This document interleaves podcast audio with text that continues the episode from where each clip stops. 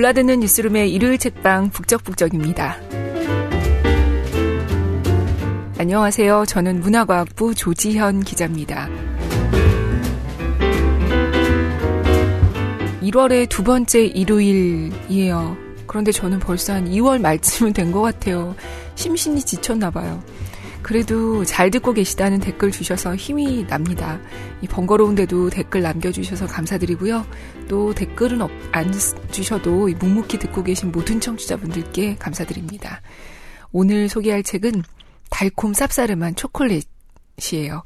멕시코 작가 라우라 에스키벨이 1989년에 발표한 책인데요. 어, 책 날개의 소개를 보면은 33개 언어로 번역돼 450만 부 이상 팔렸고 작가의 이 전남편인 알폰소 아라우 감독이 1992년에 영화로 만들기도 했대요. 저는 영화는 못 봤고요. 책은 2009년쯤에 정혜윤 작가님 책을 읽다가 거기에 이 책, 이 달콤 쌉싸름한 초콜릿 얘기가 나와서 그때 읽게 됐어요. 어, 제가 오늘 가져온 책은 민음사 세계문학전집 108번 이고요. 권미선 님이 번역한 책입니다. 어, 이 책은 분위기도 오묘하고 구성도 특이해요. 어, 소제목만 봐도 1월 크리스마스 파이, 2월 차벨라 웨딩 케이크, 3월 장미꽃잎을 곁들인 메추리 요리, 뭐 이렇게 해서 쭉 해서 12월 호두 소스를 끼얹은 칠레 고추 요리까지 이어지는데요. 일단 주요 등장인물하고 오늘 재미있게 듣기 위한 기본적인 내용을 좀 말씀드릴게요. 어, 주인공이 티타라는 여성이에요. 티타는 태어났을 때부터 우연찮게 부엌에서 자라났고 자연스럽게 부엌을 사랑하고 또 집안의 요리 비법을 전수받은 아가씨로 자라납니다. 어, 티탄의 집에는 어머니 엘레나, 그리고 첫째 딸 헤르투르디스, 둘째 딸 로사오라, 막내딸 티타가 있고 또 요리사 나차 그리고 하녀 첸차가 함께 삽니다. 근데 이 티타의 집안에 이상한 관습이 하나 있었어요. 막내딸은 평생 결혼을 하지 않고 어머니를 모시고 살아야 한다는 겁니다. 하필 티타가 막내딸이었어요. 이 관습에 따르면 티타는 결혼을 할 수 없는데 사랑에 빠져요. 크리스마스 파티에서 만난 페드로라는 청년하고 사랑에 빠집니다. 두 사람은 영원한 사랑을 맹세해요. 그리고 페드로가 티탄의 집에 청혼을 하러 와요. 근데 티타 어머니가 허락을 하느냐? 안 하죠. 그러면서 이 어머니가 티타 말고 대신 티타보다 두 살 위인 언니 로사우라와 결혼하라. 이렇게 제안을 해요. 아니, 무슨 해괴한 상황이랍니까? 동생 대신 언니와. 어, 티타는 엄마의 이 얘기를 듣고서 순식간에 한겨울이 몸 안으로 밀려 들어오는 기분이 됐다고 책에는 묘사돼 있어요. 근데 신기하게 페드로가 이 제안을 받아들여요. 왜 그랬을까요? 페드로는 이렇게 설명해요. 사랑하는 여자와는 절대 결혼할 수 없고 그녀 가까이에 있을 수 있는 유일한 방법이 그녀의 언니와 결혼하는 길밖에 없기 때문에 그런 결정을 내렸다고 합니다. 그리고 자신은 티타를 향한 크고 영원한 사랑으로 결혼하는 거라고 합니다. 이렇게 해서 티타는 자신이 사랑하는 남자와 언니의 결혼식 음식을 준비하는 기막힌 상황에 처합니다. 결혼식 날짜는 다가오고 티타는 무려 180명이 먹을 웨딩 케이크를 만들게 되는데요. 이 너무 슬퍼서 만들면서도 계속 눈물이 흘러요. 이 눈물이 케이크 반죽 속으로 계속 들어가요. 눈물 때문에 반죽이 막 묽어질 정도로요. 그리고 케이크에 얹을 크림을 만들고 있을 때 요리사 나차가 티타한테 너 안 되겠다. 좀 가서 쉬어야겠다. 이렇게 말합니다. 이 부분부터 읽어보겠습니다. 낭독을 허락해주신 출판사 민음사와 번역가 권미선님께 감사드립니다.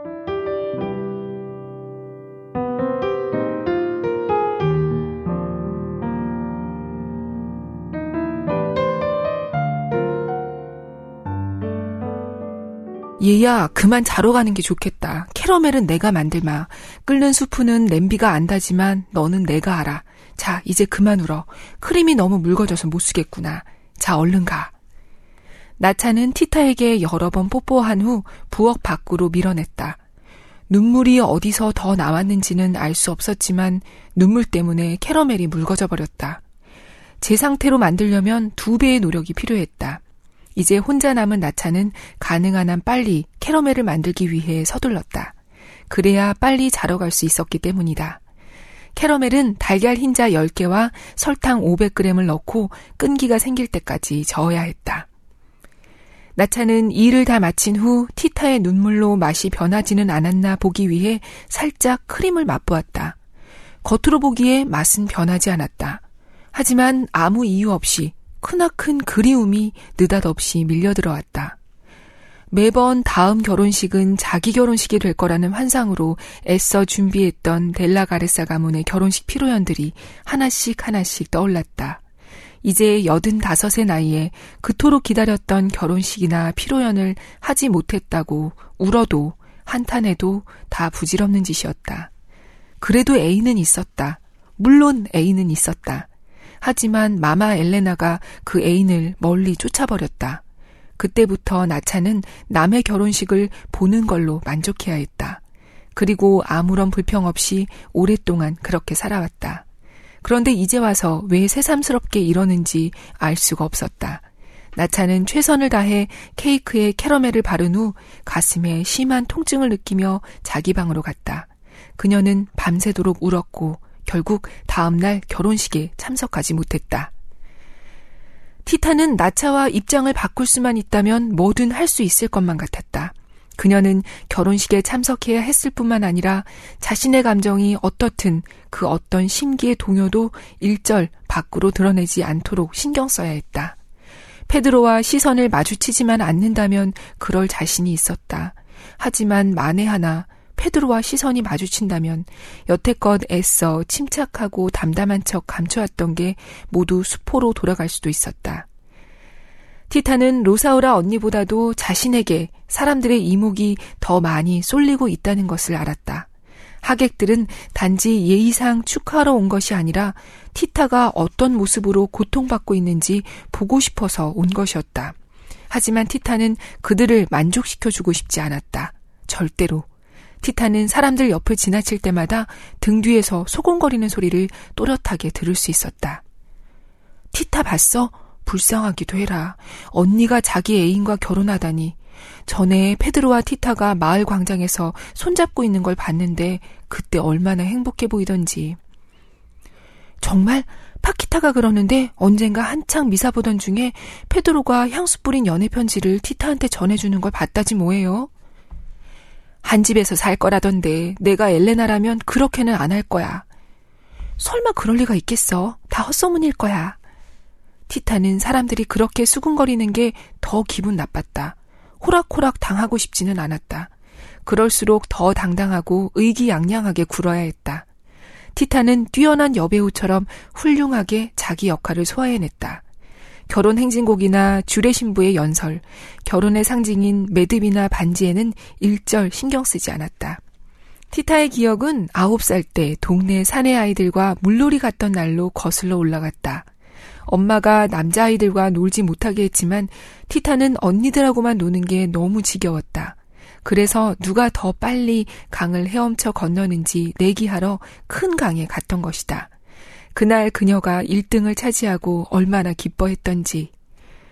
티타의 또 다른 무훈담은 평화로웠던 어느 일요일 마을에서 일어났다. 14살 먹은 티타는 언니들과 함께 마차를 타고 산책하고 있었다. 그런데 그때 몇몇 아이들이 폭죽을 터뜨리는 바람에 말이 놀라서 미친 듯이 날뛰기 시작했다. 마을 밖까지 다다랐는데도 마부는 말을 진정시키지 못했다. 티타는 마부를 한쪽으로 밀어내고 혼자서 말 네 마리를 모두 진정시켰다. 그들을 돕기 위해 말을 타고 급히 달려왔던 마을 아저씨들 몇 명이 티타의 대담한 행동에 경의를 표했다. 마을에서는 티타를 영웅처럼 맞이했다. 티타는 결혼식 내내 이런저런 추억들을 떠올리며 기분 좋은 고양이처럼 환한 미소를 머금었다. 마침내 언니를 포옹하고 축하해야 할 시간이 되었다. 언니 옆에 있던 페드로가 티타에게 말했다. 나는 축하해주지 않을 건가요? 당연히 축하해드려야죠. 많이 행복하세요. 페드로는 피로 이상으로 티타를 꽉 껴안으면서 단 한 번밖에 없는 그 기회를 이용해 티타의 귀에 속삭였다. 반드시 행복할 거라 확신합니다. 이 결혼을 통해 내가 그토록 바라던 걸 비로소 이룰 수 있었으니까요. 내가 정말로 사랑하는 당신 곁에 있는 것 말입니다. 티타에게 페드로의 말은 다 꺼져가던 불씨를 활활 되살아나게 하는 시원한 바람과도 같았다. 몇 달 동안 마지못해 자신의 감정을 숨기느라 찡그러져 있던 얼굴이 이제는 완전히 바뀌었다. 크나큰 안도감과 함께 행복에 들뜬 얼굴이 되었다. 거의 다 사그라졌던 내면의 동요가 그녀의 목덜미에 닿은 페드로의 뜨거운 입김과 그녀의 등에 닿은 페드로의 뜨거운 손길, 그녀의 가슴과 맞닿은 페드로의 단단한 가슴으로 인해 갑자기 생기를 되찾은 것 같았다. 마마 엘레나가 무섭게 찌러보는 바람에 금세 떨어지지 않았다면 그렇게 영원히 있을 수도 있을 것 같았다. 마마 엘레나가 티타에게 다가와 물었다. 페드로가 너에게 무슨 말을 한 거냐? 아무 말도 하지 않았어요, 어머니. 나는 속일 수 없다. 네가 뭘 하건 다 알고 있으니까. 괜히 순진한 척하지 마. 다시 한번 페드로 근처를 서성거리면 따끔한 맛을 보여줄 거다.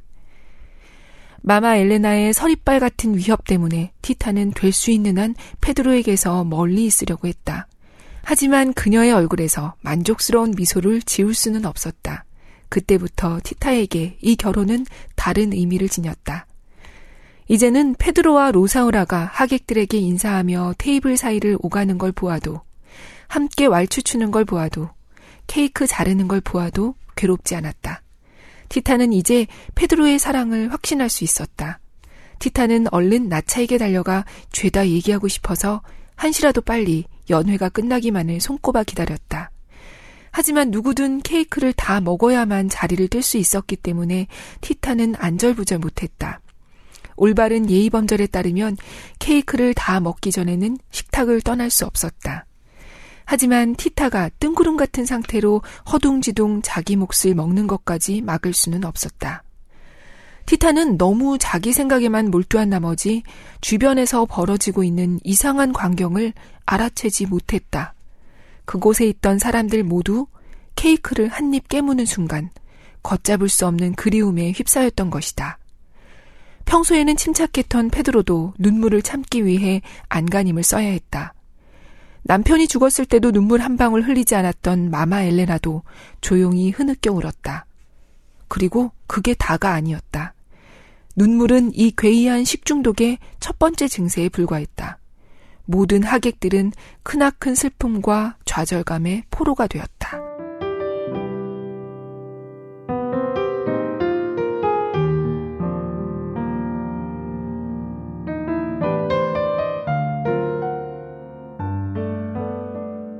아까 그 티타의 눈물이 반죽하고 또 캐러멜에 막 들어갔잖아요.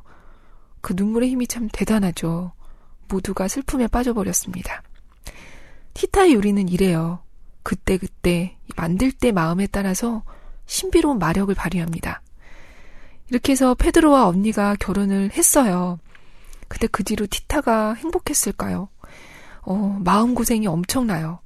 이제 그리고 어떤 사건 하나로 인해서 티타의 엄마는 티타를 제 미쳤구나 정신병원 보내버려 라는 말까지 하게 됩니다.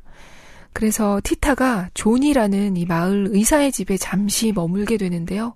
존의 집에서 있었던 일을 읽어보겠습니다. 어, 이 부분은 달콤 쌉싸름한 초콜릿이라는 책을 소개할 때 참 많이 인용되는 부분이기도 해요. 이 책에서 유일하게 음식이 아니라 성냥 반죽이 소제목을 차지한 부분이기도 한데요. 들어보세요.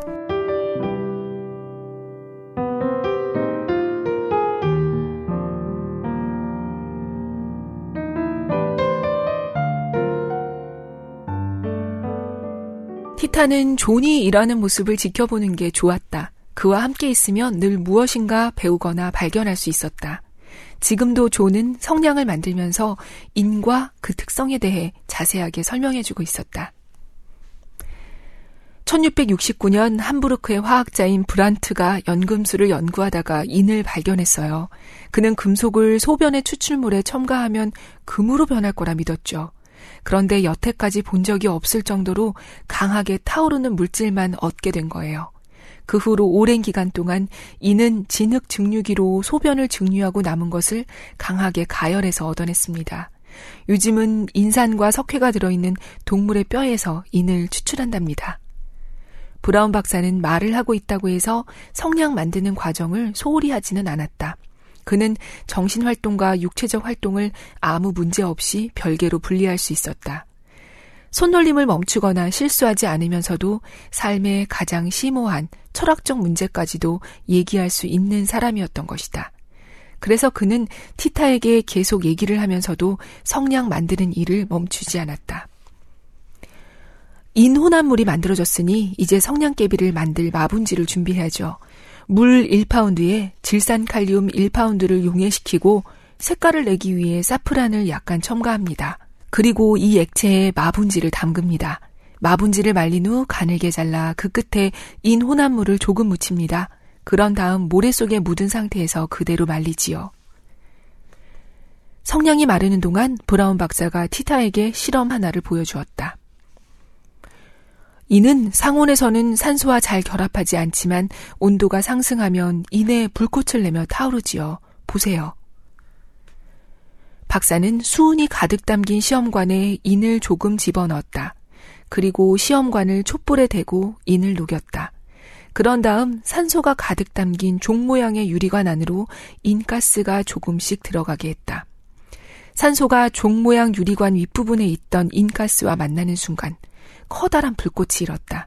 마치 번개가 번쩍이는 듯한 빛을 발했다. 아시다시피 우리 몸 안에도 인을 생산할 수 있는 물질이 있어요. 그보다 더한 것도 있죠. 아직 아무에게도 말하지 않은 걸 알려드릴까요?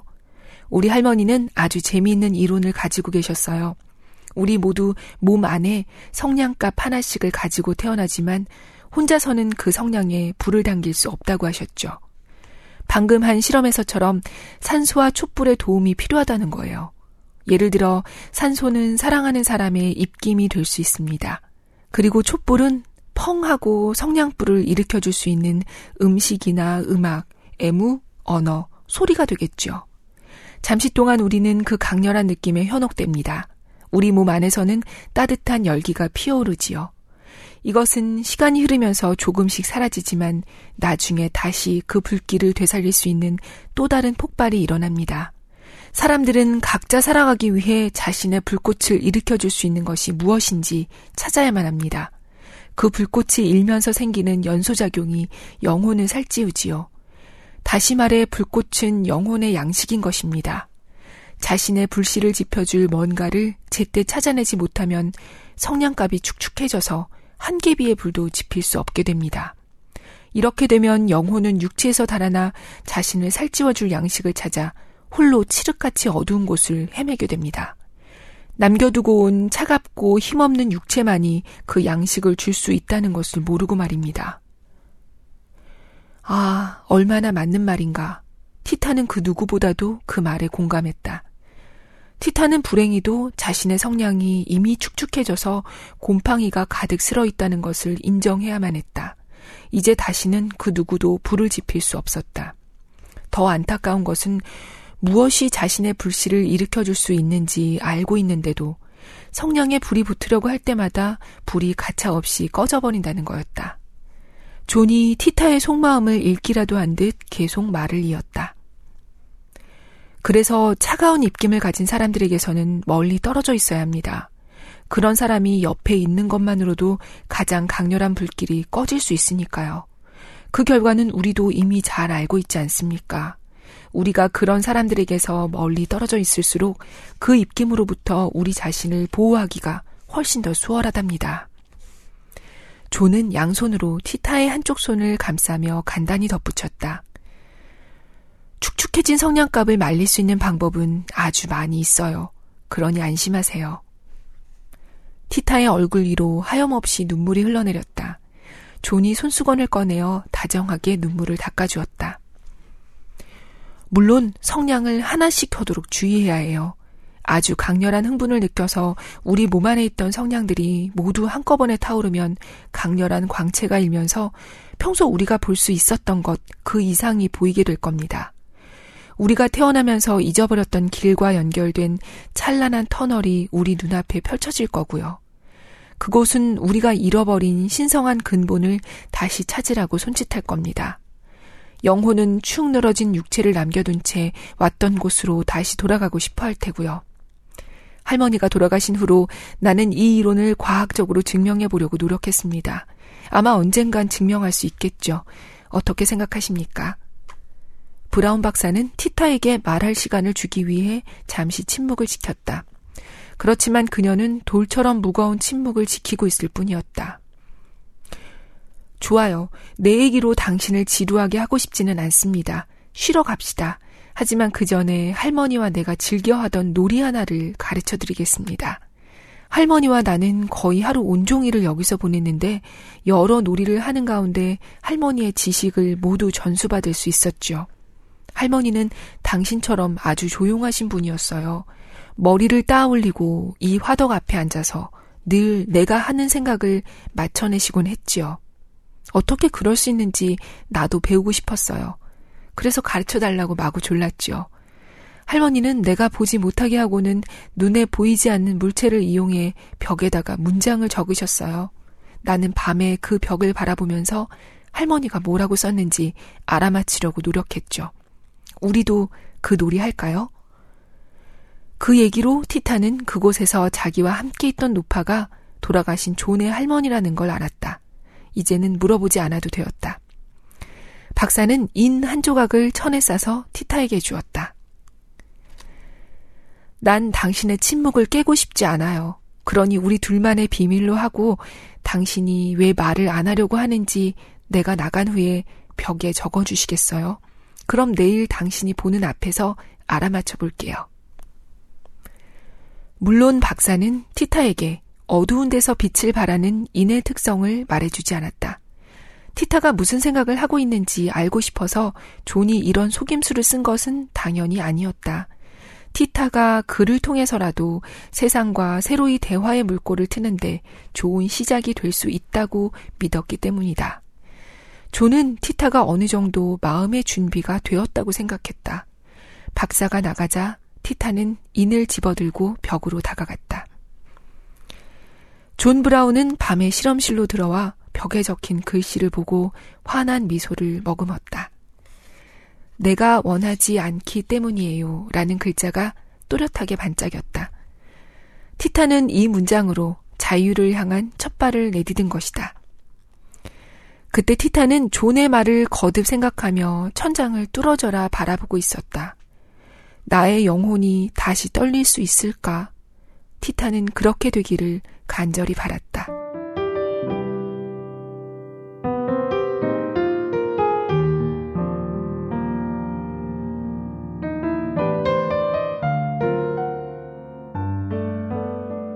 네, 티타의 영혼은 다시 떨릴 수 있을까요? 어, 그리고 페드로와 티타는 결국 어떻게 될까요?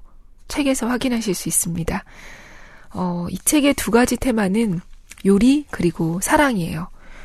뭐 어떻게 보면 둘 다 인간의 본능이기도 하죠. 책은 굉장히 관능적이고요. 또 사실적이기보다는 판타지가 넘쳐요. 어, 실제로 어, 사랑의 열정 때문에 막 불이 화재가 나기도 해요. 사실적인 얘기를 좋아하신다면 좀 황당할 수도 있겠지만 어, 현실이 무미건조해서 그런지 저는 이 꿈 같고 마법 같은 얘기가 매혹적이었어요. 1월에 심신이 지쳐서 그런지 뭔가 신비로운 책을 소개하고 싶었습니다. 오늘은 여기서 인사드릴게요. 안녕히 계세요.